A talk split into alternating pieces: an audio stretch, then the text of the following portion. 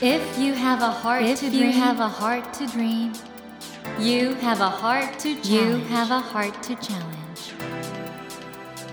take that Take challenge that challenge and realize, and realize your dream. Your dream. Dream Dream Heart. ドリームハート政教新聞がお送りします皆さんこんばんは森健一郎です 東京 FM のスタジオから全国38局ネットでお届けしています。ドリームハート。この番組は日本そして世界で活躍されている方々をゲストにお迎えしその方の挑戦にそして夢に迫っていきます。さあ今夜お迎えしたのはハープ奏者の松岡みやびさんです。こんばんは。こんばんは。あの以前からちょっと知り合いなんで、もうこれ8年前からね。8年になりますか、うんなのでこういう東京 FM のスタジオで改めてこうやってお話しするっていうのも不思議な感じですね。茂木先生は本当に私の 反抗期の時に助けてくれた命の恩人だと思って大尊敬しております。いやいやまあ本当いつもはねなんかあの、飲み会の席とかでそうそういつもカジュアル。な感じでうんお話してるんですけど、今日改めてね今日真面目に行きます。真面目に いつも真面目ですけどね、うんそのみやびさん本当にみやびな人生を送ってきましたよね。あの私あのちょうど松岡さんがさんまさんの番組とかで山手線に乗ったことがなかった？みたいなこと。をそうそうそう。前に聞いてたじゃないですか。あの時だって30 33歳とか。まで山手線に乗ったことがどういうことですか？芸大に行ってたから上野までは山手線には乗ってるんだけど丸いっていうのを知らなかったんですよ山手線が。何言ったかよくわかんないいつも学校にすごい。遅れて行っちゃっておかしいなと思ってたら大学4年の時に友達に逆方向行ってたの？そう丸いんだよって山手線って。どっから乗っても同じつくけどホームが分かれてるのってよく分かってなくて私あれなんです。母がハープ奏者で、うん。学校が変わるたびに門の近くに引っ越すんですあの電車に乗ってると練習時間が作れないから、通勤がもったいないっていう、はい。通学がで一人で乗ったことがなかったから山手線がぐるっと回ってるっていうのは知らなかったとそう。30ぐらいになってからやっと。という世間話でした。松岡みやびさんが今日はゲストなんですけどそしてそのハープにおいてみやびメソッドというのをね開発してるかフェアリー弾きみたいなのもうん。もう開発したりとか本当にあのいろんなユニークなアプローチでハープをね演奏され続けている。そしてお人柄もユニークな。ハープ奏者松岡みやびさんをお迎えしています。あのいろいろ今日教えてください。あのみやびメソッドが生まれた背景そしてそもそもハープっていう楽器はねどんな魅力があってどんな力があるのかこの辺りをいろいろ伺っていきたいと思います。あのー本当に松岡さんはみやびメソッドっていう新しいハープの演奏方法を生み出されたりとか心理カウンセラーはい、としての活動もされててその組み合わさったユニークな活動がねはい、今カウンセリングのお悩み相談とかも受けながらハープ教室もしていますという松岡さんなんですけれども改めまして東京生まれ学習院女子高等科そして東京芸術大学ご卒業東京大学研究科課程を修了っていうもう本当にエリートじゃないですか。これあの東京芸大のハープ科っていうのは年間どれぐらいいるんですか？あの一学年に一人から多くて3人ぐらい。え松岡さんの学年何人いたんです私のか学年は3人いて多い方でした。入試大難関じゃないですか。どういう準備したんですか、私は12歳からハープを始めて、うん。もうその時に親が芸大に入れるって決めてたので決めてた？もう生まれた時からハープ奏者にするって決めてて、うん。まあ、3歳からピアノやってたんですけど、はい。体が大きくなるのもあってからハープに転校してでもうその時に芸大のやっぱり先生につかないと入れないから、中学からもうそこに弟子入りするっていうような感じ。お母さんかなり強烈な方、うん、うちね毒親って言われてるんです。いわゆる。心理学だとね。お母さん大丈夫ですよ。でもまあそういうねあのすごい研鑽の甲もあり才能がすごくて日本ハープコンクールアドバンス部門最年少優勝。そして同じく日本ハープコンクールプロフェッショナル部門。これも最年少で最高位。および審査員特別賞受賞。そして USA 国際ハープコンクール日本人初入賞ジュネーブ国際音楽コンクールハープ部門日本人初のファイナリスト世界のトップ3に選ばれてこうすごい経歴ですけれども改めて。いやーでもね1日8時間練習を20年やってはい。でまあやっと世界10カ国とか回って、はいはい。で世界3位取ったんですけど、母から1位じゃないから価値がないと。何それ？お母さん。私の人生を犠牲にしてはい。全財産投資したのに返せみたいな、お母さんお母さん本当厳しい方なんですね。そうですね。うちは父も離婚していないから、はい。本当兄弟もいないしはい。もう私にこう自分のね夢を託したようなうん。そういう母で。でも私はラッキーなことにハープが好きだったから、ええ。練習は苦にはならなかったんだけれど。やっどうなんですか？こういうあのコンペというのはどんな雰囲気なんですか？本番は。ぱり海外になると1ヶ月とかの勝ち抜き戦でえ1ヶ月もやってるんですか？う、そうオリンピックみたいなはいはい。感じで4次審査まであるんです、はいはで1次審査で結構いきなり40分リサイタルとかい、いきなり40分やらされるんですか？がっつりあったり。はい。で、まあ、だんだんこう進んでいって最後はオーケストラバックのコンチェルトをまあソリストとしてやるっていうので15曲ぐらいアンプしな全きゃいけない。体ではアンプしないといけないという、うん、で1曲がやっぱり10分から15分あるから、はいはい。もうその普通に15曲弾くだけでもすごい時間になっちゃうんですね。本当アスリートみたいな生活ですね、うんそうです。えお母さんそういうコンテストの現場には当然入ってらしてもちろんです。もう練習もつきっきりだし、レッスン送り迎えもして、海外もついてくる、コンクールもついてくるもちろん。もう変な話すごくお金かかったですか？そうですね。なんか1億ぐらいかかったりして1ます億？あの1台楽器グランドハープって1000万とかするんですよ。えそれって家にあったんですか？それが2台とえ？あとは200万ぐらいに安いのがレッスン用とかであってえなんで2台あったんですか？消耗しないようにこう使い分ける。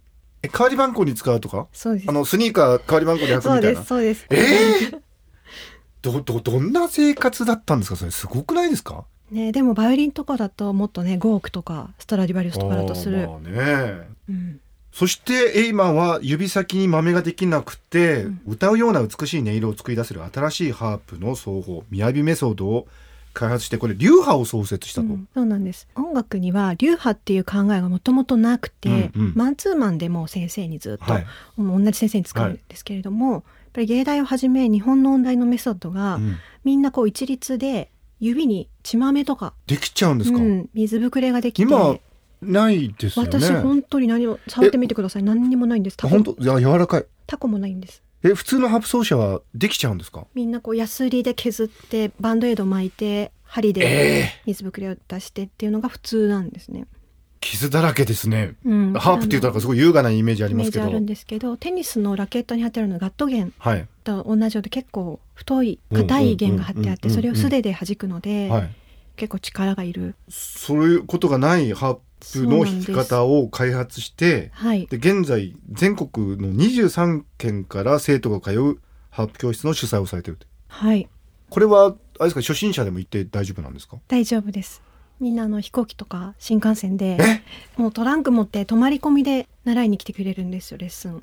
飛行機とか新幹線で来るんですか、はい、そのぐらい指が痛くないハープ奏法っていうのが今日本にないんです。えじゃあ画期的なことじゃないですか？そうなんです。あの世界的にもほぼないないんです。その雅メソッドというこの弾き方これをはい。思いつくその開発されるきっかけって何だったんですか、きっかけはやっぱり周りの人たちが手を痛めて、うん。筋トレをやりなさいとか、まえあ筋トレ？音音大で言われて私ええ。もジムに通ってた時期があるんですけど大学生への頃、えで腕立て100回やってえ。で腱鞘炎になってみんな、まあ、ギブスはめてとか頸椎損傷とか肩痛めたりしてるのを見ててなんかちょっとおかしいなっていうのを疑問に思っていた、ハープって意外とみんななんかすごい生活してるんですね。そうなんです。であれ40キロあるんですよグランドハはいープって、はいはい、でそれを右肩に担いで弾いてうん。で足のペダルが7個あって、うん。それシャープとかフラットを半音階全部足で操作して何百回とか足も踏んでるんです、はい、だからすごく体勢としては結構大変になるので体育会系なんですねなんかイメージと全然違いますよね。違いますよね。うん、で癒しのイメージがあるのにおかしいなと思ってで癒されないんだ。いや全然。でいろいろ自分なりのメソッドを開発されたわけなんですけど今この実はスタジオに小さなサイズのハープがあるんですけど、これはどういうハープなんですか、これは普通47弦あるんですけど、はミニハープは半分の25弦サイズで3キロぐらいで膝の上に持てるようなちっちゃい、ミニハープ、うん、趣味でも始められるような今やられてる教室はこのミニハープを皆さん弾かれる？はい、いろいろサイズがあって、ええ。まあ、アイリッシュハープとか中くらいのとかもあるんですけれどもやっぱグランドハープみんな高いし、うん、これだとまあ15万ぐらいから。15万ぐらいから？から。それでもちょっと高いんだけど。はい。上上だとどれぐらいまでするんですか？ミニハープで上の方だとまあ60万とか。60万ぐらいと、うん。まあ、グランドハープに比べたらね、うん。あそれをみんな弾いて楽しんでらっしゃるってことなんですけども、はい。ちょっとじゃあねせっかくスタジオにあるんで、はい。なんか弾いていただいてもよろしいですかね、はい。何を弾いていただけますでしょうか？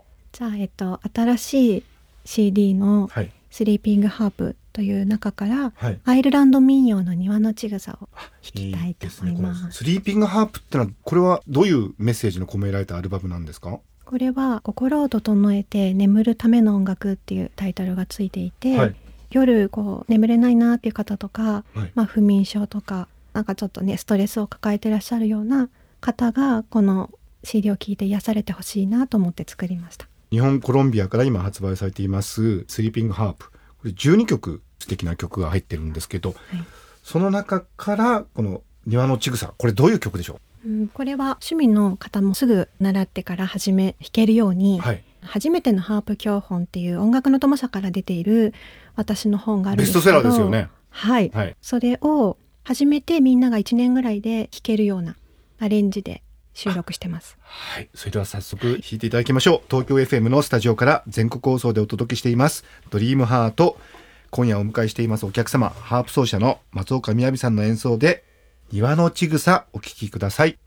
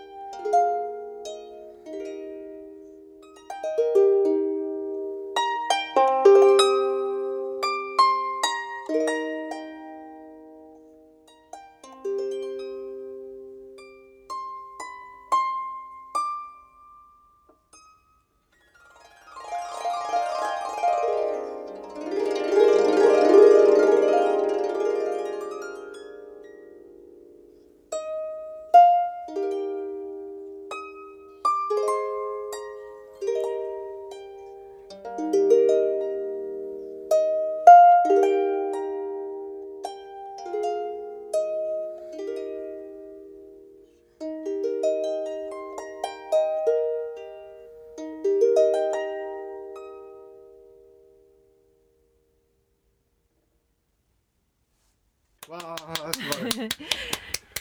いやーでもやっぱり目の前で弾いてるのを見るとやっぱりすごく心動かされるしあとやっぱりハープの持ってる本当人の心を癒す力っていうのは改めて感じますけどね。ありがとうございます。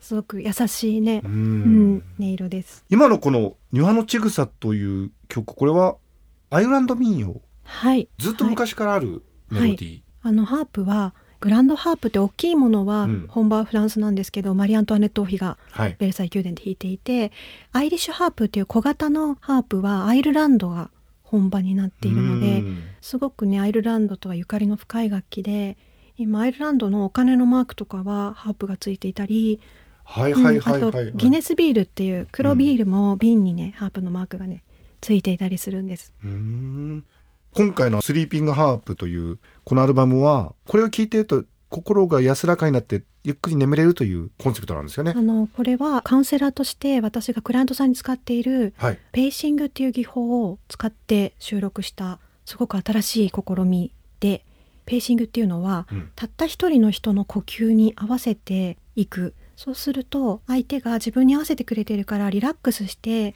こう無意識になれるようなそういう独特な呼吸法なんです。うーん。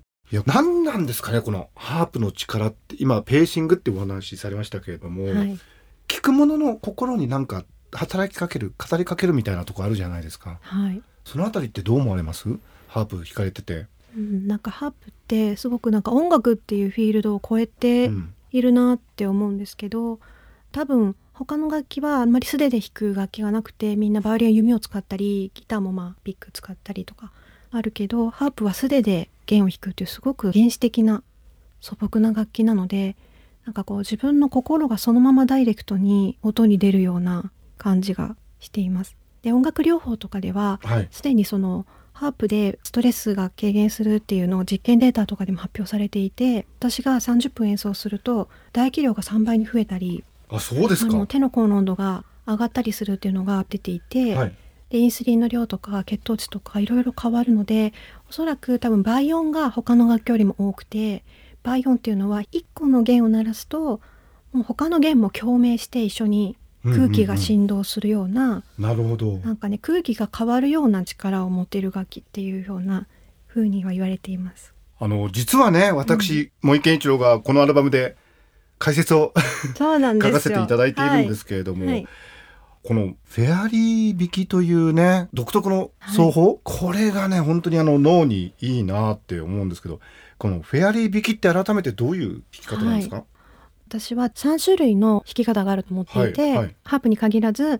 1個目は素人弾きっていう、うんうん。それはあの、まあ、指で奏でるというかね、はいはい。まあ、一生懸命ミスタッチしないようにとか、まあ、楽譜通り弾こうとか、ええええ。まあ、指だけまあ一生懸命動かしてるってもう自分だけのためにうまく弾こうと思ってる、はい。でそれをまあ超えてちょっとプロになっていくと上弾きっていう。上弾き、うん。のになって音大ではこれを教わるんですね。はいはい。一般的にはコンクール弾きって呼ばれるもので、はいはいはい。大勢のお客さんに遠くまで木を飛ばせっていうあやつで例えば300人とかお客さんがいたらもう一番ホールの一番後ろのお客さんに音がぶつかるように直線的にもう飛ばすんです。あ。もう圧力の強いはい、派手なそうです弾き方という感じですかね。派手なパフォーマンスで、はいはい。やっぱり競争に勝つためには強い音っていうのは求められるので、はいはい。うん、もうできるだけ強くアピールをする練習をはい。やっぱりするんですね。はい。で今回作ったものがそのフェアリー弾きっていうのが、え心で奏でる弾き方。でどうが違うかというとあのたった一人のために奏でるっていうところがたった一人のためはい。に奏でるというような気持ちで弾くってことですね、そうなんです。あじゃあこの CD 聴くと本当に自分のためにはい。弾いてくれてるようなはい。気がすると、そうなんです。大切うんなたった一人の人に自分の部屋でこうリラックスして弾いてるようなつもりで弾くとその頭のなんかこう意識とかが取れてしまってあれこれ音符を考えたりするんじゃなくて自分も無心になって、おうおう。うん、本当にもうぼーっとしたね状態。そういう瞑想みたいな、うん、なんか今ここっていうこの音だけを味わうみたいなうん、新しい奏法を考えてみました。そのねフェアリー弾きで演奏されたアルバム全部で12曲なんですけど考えてみますとあの松岡さん本当にね最初、はい。その東京芸大っていう難関に入ってその後コンクール本当に一番厳しいところで、うん。まあ、弾くということをやってで今ここに至るっていうかそのこういうねハープの人を癒す力とかそういうことを注目してハープを弾き続けるっていうここにたどり着いたっていうのはどんな気持ちですか今？そうですね。うん。本当にもう自分が第二の人生をうん。今歩み始めたようなすごく不思議な感じで、うん。もう以前の私とはもう見た目も違うしあの昔は化粧が濃かったりとか、おうん、だけど今すごいナチュラルで今43歳ですけど。え嘘？今更ですか先生そのえだって知ってるでしょいやいやいやいつの間にそんなになってたの？そう。でもすごい若く見えますよねって言われません？あのねどんどん若返るんですよこれ。あへのーストレスがない生活をしているから、はい。今全くそのイライラとか怒ったりすることも何でもなくて。え今ストレスなくなっちゃったんですか？なくなっちゃいました。心理学学び始めると、あの人に評価を求めなくなるんです。のああそうかそうかそうか。今まではやっぱりお客さんのためにとか、うん。いい演奏をしなきゃとか、はい。なんかそういうプレッシャーとか緊張ばっかりやって、今は気に入ってくれる人だけが来てくれればいいっていうか、はいはい。そういう本当にねなんか評価とか価値判断がない生活をしている。えそれすごい話だね。そこの境地に達してしまったんですね結構ねこれ悟りの境地ですよね。多分そのまあプライベートではまだそこまでいかないけど、なんかハープを弾いてるとあのもはや自分が弾いてる意識がないんです。あのハープが勝手に鳴り響いてくれてて、自分は見てるだけっていう感じでコンサートをやってるんです。すごい。あのそんなね松岡みやびさんの演奏をぜひ生で聞きたいという方にはちょっと耳寄りな情報がありまして、えー松岡みやび CD 発売記念コンサートということで、なんと重要文化財に指定されています自由学園の明日館。まあ、池袋駅から行けるとこなんですけどここでコンサートが11月29日にあると。はい。この自由学園の明日館ってのはすごく素敵な建物ですよね。あそこでやるんですね、はい、あの普通の、まあ、赤絨毯シャンデリアのコンサートホールだとやっぱり緊張感が入ってしまうので聞く方も。はい。ここはもうなんかね緑のすごくね公園みたいなこう癒しの中にあるあのチャペルみたいなはいはい。感じのところでそこで前半はハープの演奏で後半で心理学の講座をやろうと思っています、おー。うん、ちょっと新しいねあのチャレンジなんです。ぜひこれ11月29日。皆さんあの雅メソードのホームページで詳しい情報がありますのでやっぱり生で聞いた方がいいですね。さっきあのこのスタジオで演奏していただいて。はい。さらになんか生で聞くと感動が。やっぱり空気のね振動がダイレクトに伝わるので違うと思います。素晴らしいと思います。ぜひ皆さんお出かけください。ということでえー、森健一郎が東京 FM のスタジオから全国放送でお届けしています「ドリームハート。今夜は「みやびメソード」という新しいハープの演奏方法を生み出され活動されています。ハープ奏者の松岡みやびさんをお迎えしました。松岡さんはねハープ奏者であると同時に心理カウンセラーの資格も持ちいらっしゃるということで来週はねそのあたりハープと癒しの関係についてさらにお話を伺いたいと思います、はい。はい、来週もどうぞよろしくお願いいたします。よろしくお願いいたします。Never let go of that go of that dream. Never forget never that forget heart to challenge. That heart to challenge. Dream heart. 茂木健一郎が東京 FM のスタジオから全国38局ネットでお届けしてきました「ドリームハート。今夜はハープ奏者の松岡みやびさんをお迎えしました。いかがだったでしょうか？あのーハープってね人の心に近い楽器なのかなと思うんですよ。この音色を聞いているうちに自分の心の中にさまざまな思いが湧き上がってきてそのことによってなんか心がマッサージされたようなねそういう気持ちになるというそこをねあの今松岡さんは注目されてまあいろいろ試みをされてるわけなんですけどこれねやっぱり現代我々まあストレス溜まってるしいろいろ悩みも抱えてるしそんな中でね松岡さんのメッセージっていうのは本当に心に届くなと。もっともっとね多くの方がハープを聴くようなそういう時代になってほしいなと思いました。さてドリームハートのホームページでは毎週3名の方に1000円分の図書カードをプレゼントしています。番組へのご意見などメッセージをお書き添えの上ドリームハートのホームページよりご応募ください。お待ちしています。さあそろそろお別れの時間となってしまいました。